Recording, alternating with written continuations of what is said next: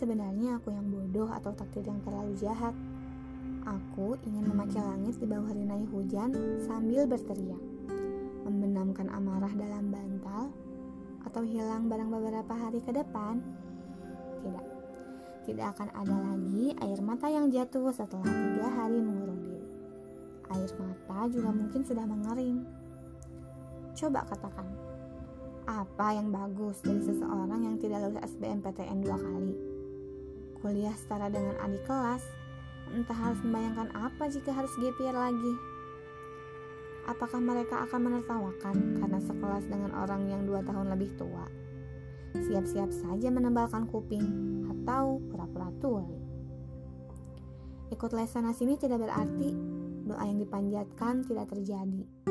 Kau mau bilang barangkali sekolahku yang asal-asalan. Aku selalu 10 besar dan tidak ada pelajaran yang ketinggalan. Punya peluang jalur undangan seperti ketinggian. Kanda sudah di tengah jalan. Kau mau bilang bahwa aku kena karma lantaran tak taat aturan.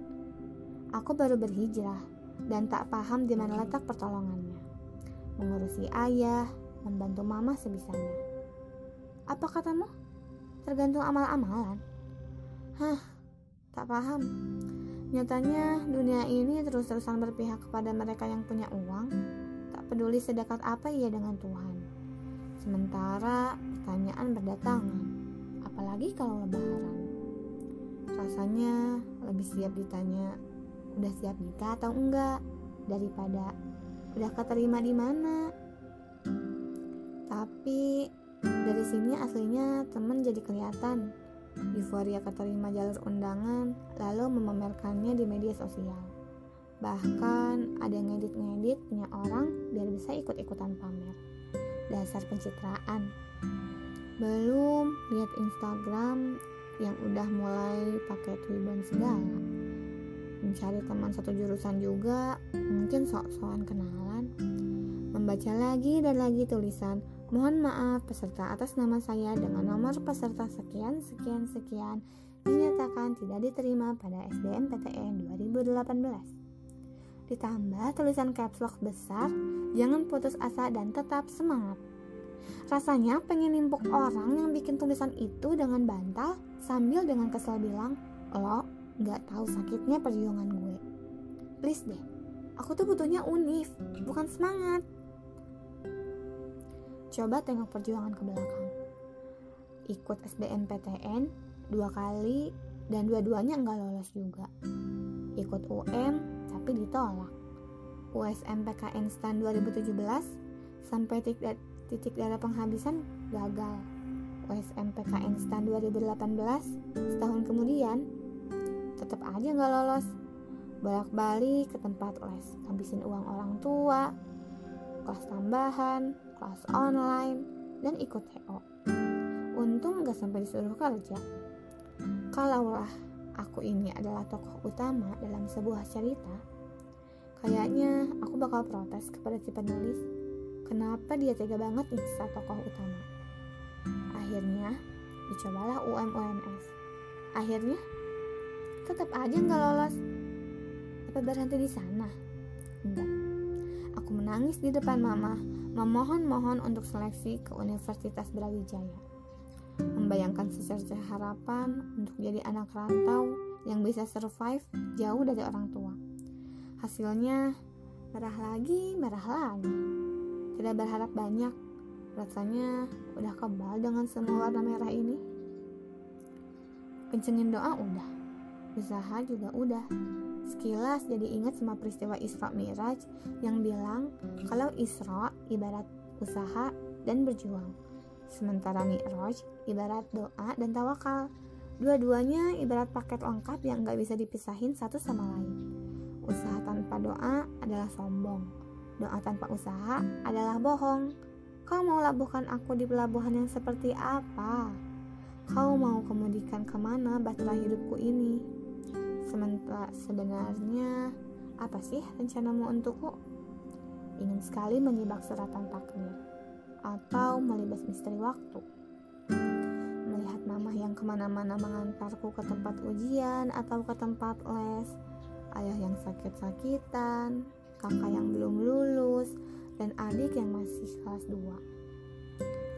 Hmm, karena tak ada satupun yang menerima, mungkin takdirku memang bukan untuk menjadi seorang mahasiswi.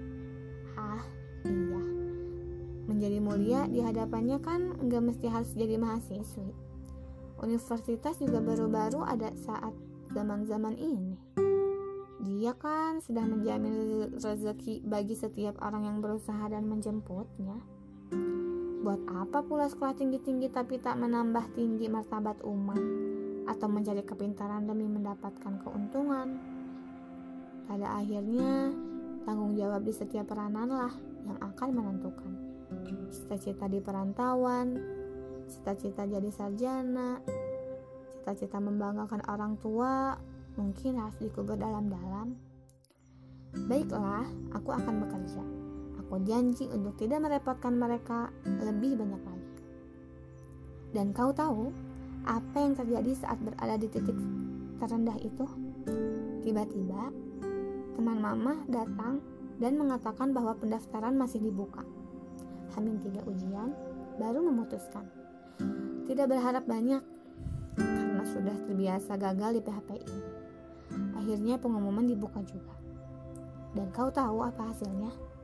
seperti di langit kan aku lolos apa aku lolos rasanya ada yang copot dari jantung rasanya aku mendadak terbang aku menangis memeluk mama dan beliau berkaca-kaca sementara ayah ia tersenyum bangga alhamdulillah barangkali memang jalannya memang bukan di situ ya mudah mengatakannya tapi sulit melakukannya. Aku saja yang terlalu percaya diri dengan ambisi hingga kadang kurang perhitungan. Kira-kira apa ya yang akan terjadi seandainya aku memilih polban sejak jauh-jauh hari? Lucunya adalah, Mama seperti sudah tahu bahwa akhirku memang di sana. Teman-teman juga banyak yang bilang begitu. Terlalu fokus sama ambisi, kadang jadi lupa diri. Tapi lucu sih, Kagum juga sama diri sendiri karena berhasil melewati semua proses jatuh bangun itu. Barangkali aku merasa berat karena telah menempatkan hak Allah untuk menentukan masa depanku tepat dalam genggaman. Menanggungnya sendirian tanpa mengembalikan. Lihat, betapa mudahnya ia menjawab doa dari hati yang sudah lapang. Karena aku hanyalah berusaha. Karena aku hanyalah bekerja keras. Barangkali ia sedang menguji setangguh apa hambanya ini. Ketika orang lain mampu mendapatkan impian hanya dengan sekali ujian, maka aku harus berkali-kali, lagi dan lagi. Tapi barangkali hasilnya yang tampak nol besar di hadapan manusia itu, senilai dengan usaha sabar selaik jutaan berlian di hadapannya. Maka pesanku untukmu adalah jangan berputus asa darinya karena sesungguhnya ia sangat dekat, lebih dekat dari tenggorokan kita sendiri, dan akan semakin hangat memeluk seandainya kita bisa menerima tetapannya dengan lapang dada dan balutan prasangka mulia. Jadi, mulai hari ini, kau masih mau pakai parameter siapa?